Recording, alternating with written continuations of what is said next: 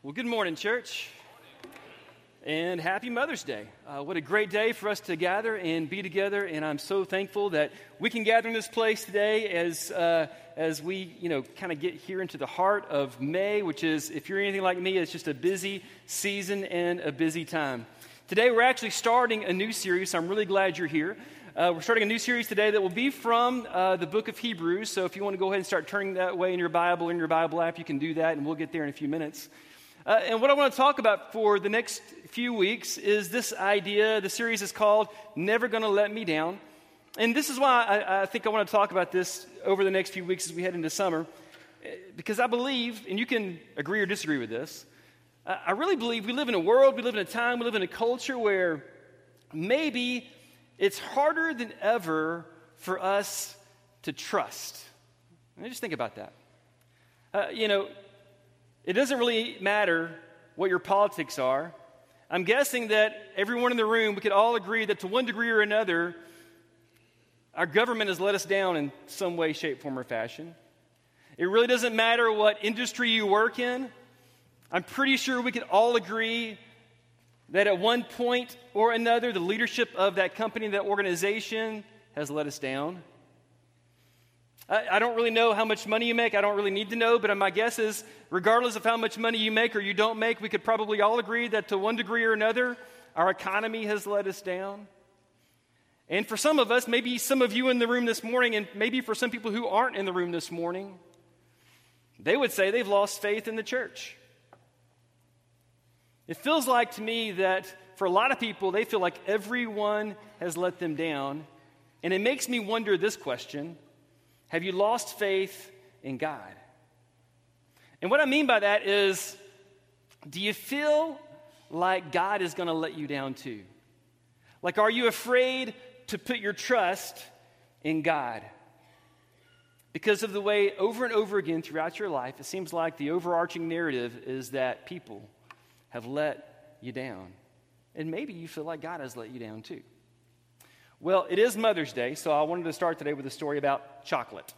Um, Hunter Jabbins was a freshman at Kansas State University. I think this was last spring when this actually took place. I shared this story with our teenagers about a year ago on a retreat, and I was reminded of it again this week. Hunter was, was driving up to his dorm room one spring day, and uh, he, he pulled up front, he parked his car, and I'm sure his mama taught him whenever you get out of your car, always lock the door. But he thought, I just got to run in and grab something. I'll just be a few minutes. So he let this car door unlocked. And in the cup holder, uh, uh, in the front seat, the front cup holder of his car, he left a, a perfectly unwrapped Kit Kat bar sitting there in his cup holder, not thinking, you know, twice about it. Well, he goes up to his room, and about 15 minutes later, he comes back to his car, hops in his car, and he notices the Kit Kat is gone. Oh my goodness. So he starts looking around his car, thinking maybe it fell out or got moved around. He can't find it. What he does find, though, is this napkin where someone had left a note. And this is what it says on the napkin it says, Saw Kit Kat in your cup holder. I love Kit Kats. So I checked your door and it was unlocked. Did not take anything other than the Kit Kat. I am sorry and hungry. so Hunter took a picture of the napkin, as you can see, and he posted this tweet he said, left my car for maybe 15 minutes in front of the dorms, and I come back to this college, man. I think this is why we have a hard time trusting, because we live in a world where people will take your Kit Kat when you're not looking. Can I get an amen? There's more to the story. I'll tell you more in a minute. Truthfully, that, that's not why we have a hard time trusting. I mean, I get it. But the reason that you and I have a hard time with trust isn't because people steal our chocolate.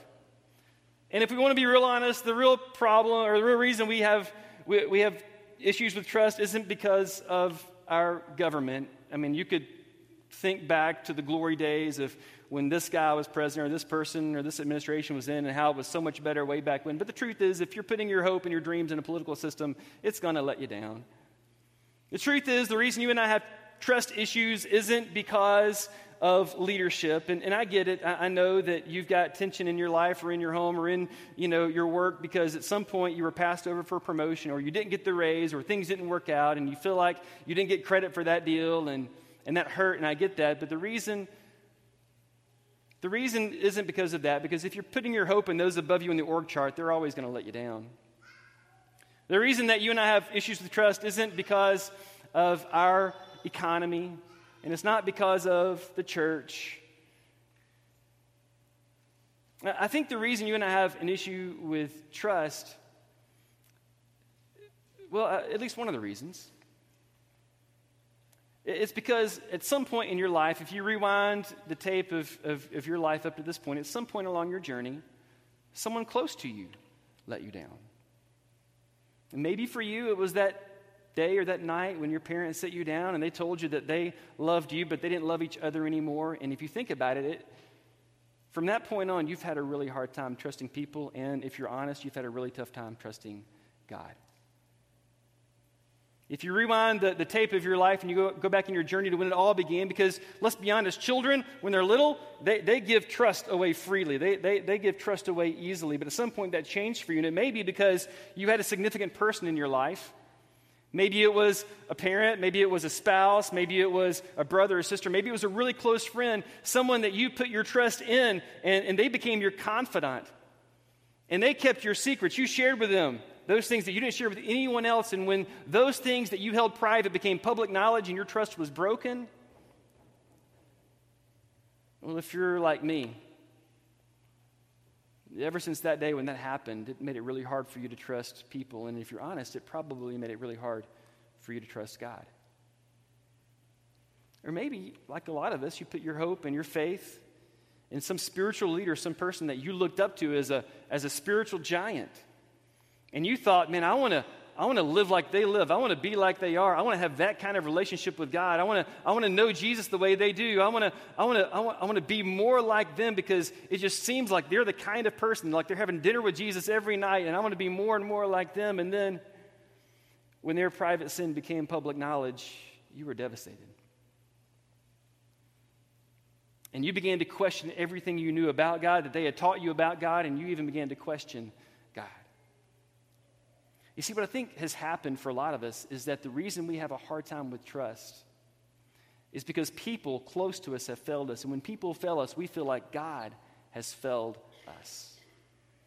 And the question I want us to wrestle with is how do we have a visible faith in an invisible God when over and over again throughout our life it feels like people have let us down? And if we're being really honest, it feels like God has let us down. So, what I want us to do is, I want us to look for the next three or four weeks at the book of Hebrews, if you want to open up to that. In your Bible, it may say across the top, the letter to the Hebrews, but the truth is, Hebrews itself calls itself a, a word of exhortation. In other words, it's literally a sermon or maybe a series of sermons, depending on how you read it. And there's no doubt it was circulated among the churches uh, when it was written. But it's a word of hope, and it's a word of encouragement especially to probably second generation Jewish Christians who were living in a time when it was very difficult to believe in Jesus, when it was very difficult to hold on to your faith in Jesus. In fact, they were facing oppression and persecution and suffering and trials because of their faith in Jesus. And it would have been much easier to let go of their faith in Jesus and maybe revert to their older faith, their Jewish faith, or maybe just not believe at all. That would have been a lot easier. And my guess is for some of you, you've thought that too. Like, man, it, it might be just easier if I didn't believe, you know? Maybe I could go farther faster. Maybe I could advance my career a whole lot quicker if I didn't have this faith thing holding me back. I didn't know when I started the Christian life, when I started believing in Jesus, when I started following Jesus, that it was going to be this difficult. If you've ever asked that question, then this is a great moment to step into it's a great text to step into because these Christians, while they didn't probably enjoy the privilege and influence that you and I have, they were up under it. They were up under the pressure and the hardship of holding on to their faith when it was not easy to hold on to it. And knowing this, whoever wrote, we don't know who wrote this, whoever wrote this, this manuscript, this letter to the Hebrews, this sermon that we call Hebrews, they knew that one thing they had to do was to give these people who were believing in Jesus something to hang on to, some encouragement to hold on to their faith when it would have been so much easier to let go. And I love the way the Hebrew writer says this in Hebrews 10. If you want to look at Hebrews 10, we'll start in verse 35. Because the Hebrew, Hebrew writer said this. He said, Don't throw away this confident trust in the Lord. Remember the great reward it brings you. Patient endurance is what you need now so that you will continue to do God's will. Then you will receive all that He has promised. For in just a little while, hold on a little bit longer, because the coming one will come and not delay. And my righteous ones, you, you will live by faith. But I will take no pleasure in anyone who turns away. But we are not like those who turn away from God to their own destruction. We are the faithful ones whose souls will be saved. In other words, you can have a visible faith in an invisible God because God has made a promise to those who believe in Jesus, and God never breaks his promises. In other words, when it would be easier for you to let go of your faith, you have to hang on to this confident hope. When it would be easier to let go because you were up under it and you don't know if you can hold on any longer, you can hold on to your faith in Jesus because God has promised to those who believe in Jesus that He will come and He will save you. In other words, God is faithful to those who are faithful to Him. So be faithful to God because God never breaks a promise. And God will come to the rescue and God will come and save you. But that's not the only reason you should hang on to your faith. That's not the only reason you should have a, a visible faith in an invisible God. The Hebrew writer knew there was really even more to it than that. And that when you're up against it in the present, some of you are there right now, some of you have been there in the past. When, you, when you're in the middle of a circumstance, a sickness, an illness, a family matter, something going on in your world with your work or your, your, your life, and you don't know if you can hang on much longer, sometimes when you can't see God in the present, the best way to hang on to your faith is to look back to the past and to remember that God, who has promised to be faithful, has been faithful in the past. And so the very next move the Hebrew writer does in Hebrews 11, some of you know this, is the Hebrew writer goes back and he wants to recount all the ways that over and over throughout the centuries, God has been faithful to his people. Now, you may know these stories, some of you may not.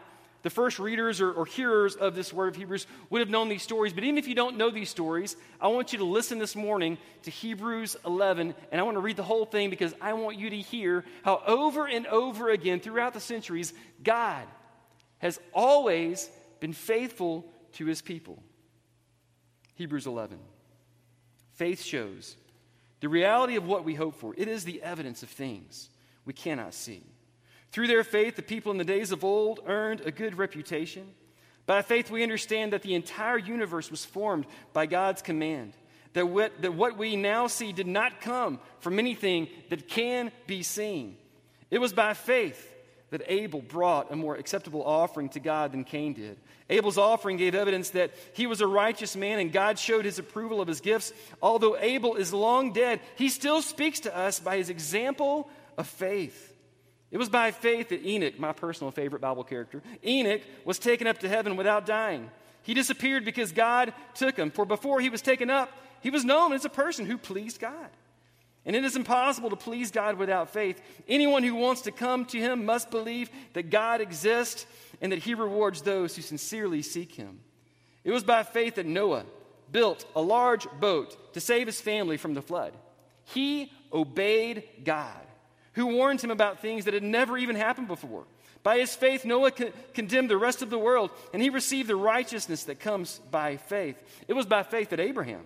Abraham obeyed when God called him to leave home and go to another land that God would give him as his inheritance. He went without even knowing where he was going. And when, and when he reached the land that God promised him, he lived there by faith. For he was like a foreigner living in tents. And so did Isaac and Jacob, who inherited the same promise. Abraham was confidently looking forward to a city with eternal foundations, a city designed and built by God. It was by faith that even Sarah was able to have a child. Though she was barren and was too old, she believed that God would keep his promise. And so, a whole nation came from this one, from this one man who was as good as dead. A nation with so many people that, like the stars in the sky and the sand on the seashore, there is no way to count them. All these people died, still believing what God had promised them. They did not receive what was promised, but they saw it all from a distance and welcomed it. They agreed that they were foreigners and nomads here on earth, obviously, people who say such things are looking forward to a country that, can, that, they, that they can call their own. If they had longed for the country they came from, they could have gone back. But they were looking for a better place, a heavenly homeland. That is why God is not ashamed to be called their God. For he has prepared a city for them. It was by faith that Abraham offered Isaac as a sacrifice when God was testing him. Abraham, who had received God's promises, who was ready to sacrifice his only son Isaac, even though God had told him, Isaac is the son through whom your descendants will be counted. Abraham reasoned that if Isaac died, God was able to bring him back to life again. And in a sense, Abraham did receive his son back from the dead. It was by faith that Isaac promised blessings for the future to his sons, Jacob and Esau. It was by faith that Jacob, when, when he was old and dying, blessed each of Joseph's sons and bowed in worship as he leaned on his staff. It was by faith that Joseph, when he was about to die, said confidently, that the people of Israel would leave Egypt. He even commanded them to take his bones with them when they left. It was by faith that Moses' parents hid him for three months when he was born. They saw that God had given them an unusual child, and they were not afraid to disobey the king's command. It was by faith that Moses, Moses, when he grew up, he refused to be called the son of Pharaoh's daughter. He chose to share the oppression of God's people instead of enjoying the fleeting pleasures of sin. He thought it was better to suffer for the sake of Christ than to own the treasures of Egypt, for he was looking ahead to his great reward. It was by faith that Moses, Moses left the land of Egypt, not fearing the king's anger. He kept right on going because he kept his eyes on the one who is, get this, invisible. It was by faith that Moses commanded the people of Israel to keep the Passover and to sprinkle blood on the doorpost so that the angel of death would not kill their firstborn sons. It was by faith that the people of Israel went right through the Red Sea as though they were on dry ground. But when the Egyptians tried to follow, guess what? They were all drowned. It was by faith that the people of Israel marched around Jericho for seven days and the walls came crashing down. It was by faith that Rahab the prostitute was not destroyed with the people in her city. He refused to obey God, for she had given a friendly welcome to the spies. How much more do I need to say? It would take too long to recount the stories of the faith of Gideon, Barak, Samson, Jephthah, David, Samuel, and all the prophets. By faith, these people overthrew kingdoms, ruled with justice, and received what God had promised them. They shut the mouths of lions, they quenched the flames of fire, and escaped death by the edge of the sword. Their weakness was turned to strength. They became strong in battle and put whole armies to flight. Women received their loved ones back again from death, but others, others were tortured, refusing to turn from God in order to be set free. They placed their hope in a better life after the resurrection. Some were jeered at, their backs were cut open with whips, others chained in prison. Some died by stoning. Some were sawed in half, others killed with a sword. Some went about wearing skins of sheep and goats, destitute and oppressed and mistreated they were too good for this world, wandering over deserts and mountains, hiding in caves and holes in the ground. All these people, all of them, earned a good reputation because of what? Their faith. Their faith. Yet none of them received all that God had promised. For God had something better in mind for us, so that they would not reach perfection without us. What's the Hebrew writer trying to say? You can have a visible faith in an invisible God because no one who ever trusted in God was ever disappointed. You can hold on to your faith in your present situation and whatever's going on in your life and in your world or with your family or with your work or with your health or whatever's going on, you can hold on to your, to your faith in an invisible God because no one, go back and read the stories. Go back and talk to those who have come before you and get the facts. No one who ever trusted in God was ever, ever disappointed. But there is a hard reality here. There is a hard truth. It is a fact that there are some who put their faith in God who did not see God come through for them on this side of the grave. And you need to know that as someone who follows Jesus. You need, you need to know that as someone who maybe right now you're in the middle of the thick of it. God will come through for you. It may not be on this side of the grave, but God, don't make any mistake about it. God will come through for you. Because of the resurrection, God will come through for you. You can have a visible faith in an invisible God. Because of this simple fact no one who ever put all their faith in God, no one who ever went all in with Jesus was ever disappointed. But you know what? There's still a better reason hold on to your faith when you feel like you can't hold on. In the next two verses, the Hebrew writer says it so well Hebrews 12, 1 and 2. Therefore, and this I believe trumps every other reason.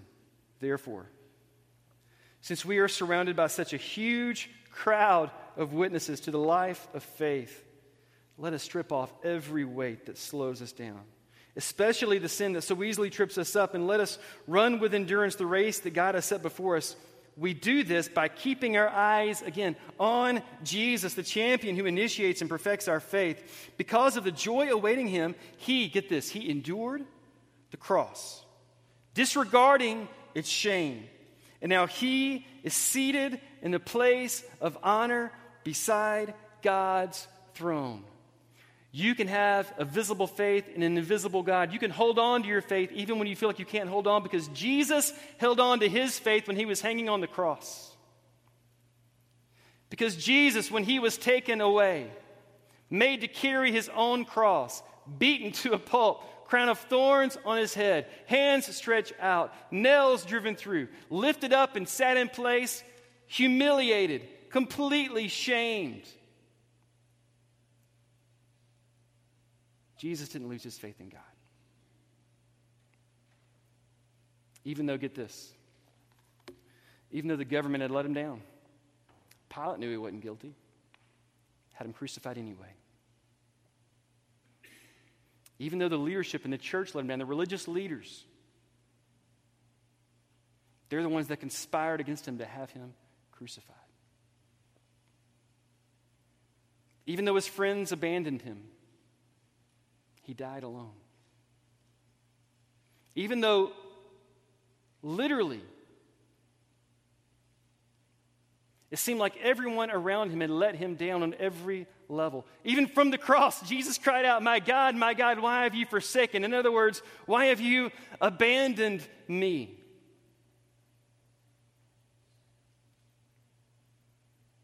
But you know, God the Father did not abandon Jesus the Son.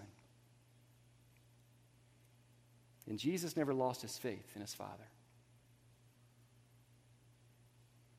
He died that Friday, and it seemed like the story was over.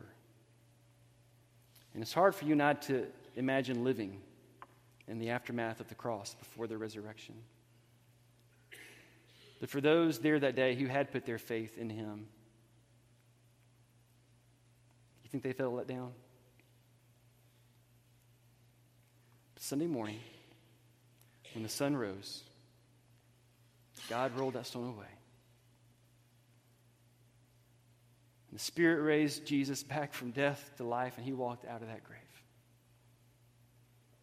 And the reason that you and I can hold on to a visible faith and an invisible God, even when it feels like we can't hold on, is because Jesus held on to his faith when he was hanging on a cross.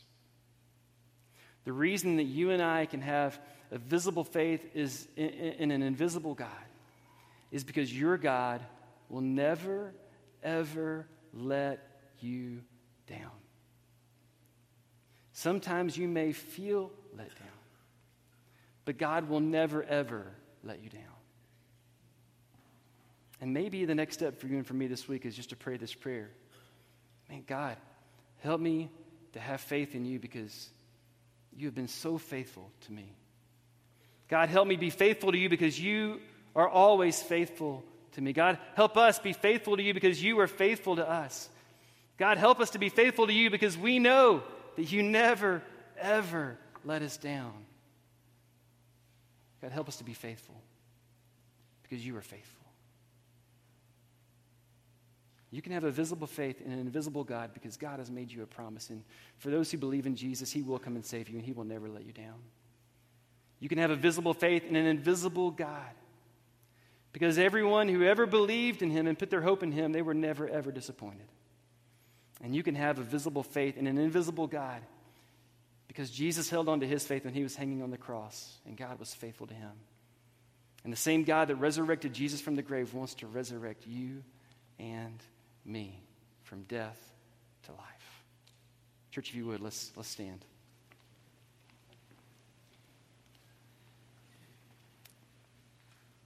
Told you I would tell you the rest of the story, so I got to do that.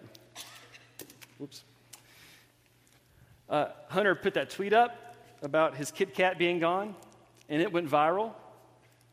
Uh, the Hershey Company saw it, and they tweeted him back, and I think you can see their tweet on the screen. Their tweet from Kit Kat said, Who steals someone's Kit Kat? Who does that? All caps. Shoot us a DM, and we'll replace it for you. Little did Hunter know that a few days later, Hershey would send a truck with 6,500 Kit Kats to fill his car. And after that, Kit Kat tweeted this Keep your Kit Kat thief. At Jabbins now has all the candy. Hashtag Kit Kat thief. all right, two things. One, I know it's really mean on Mother's Day to talk to you about chocolate and not give you any. So, in just a minute, when we get done, we have bought containers of Kit Kats, not 6,000, but a bunch.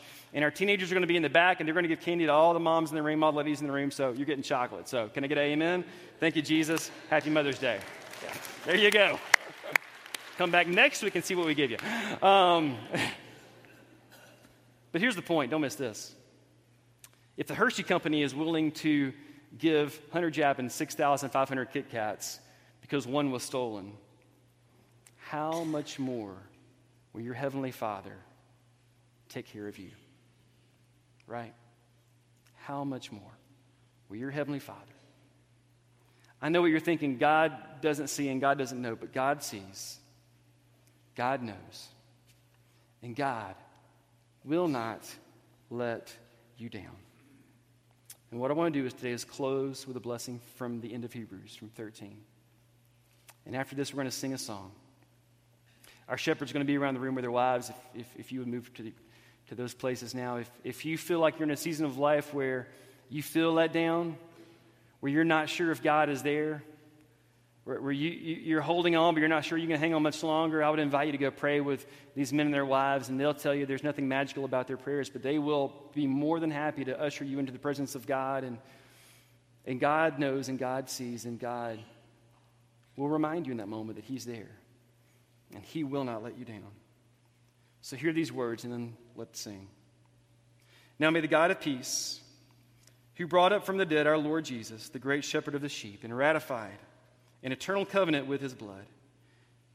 May he equip you with all you need for doing his will. May he produce in you, through the power of Jesus Christ, every good thing that is pleasing to him. All glory to him forever and ever. And the church said, Amen. Let's sing.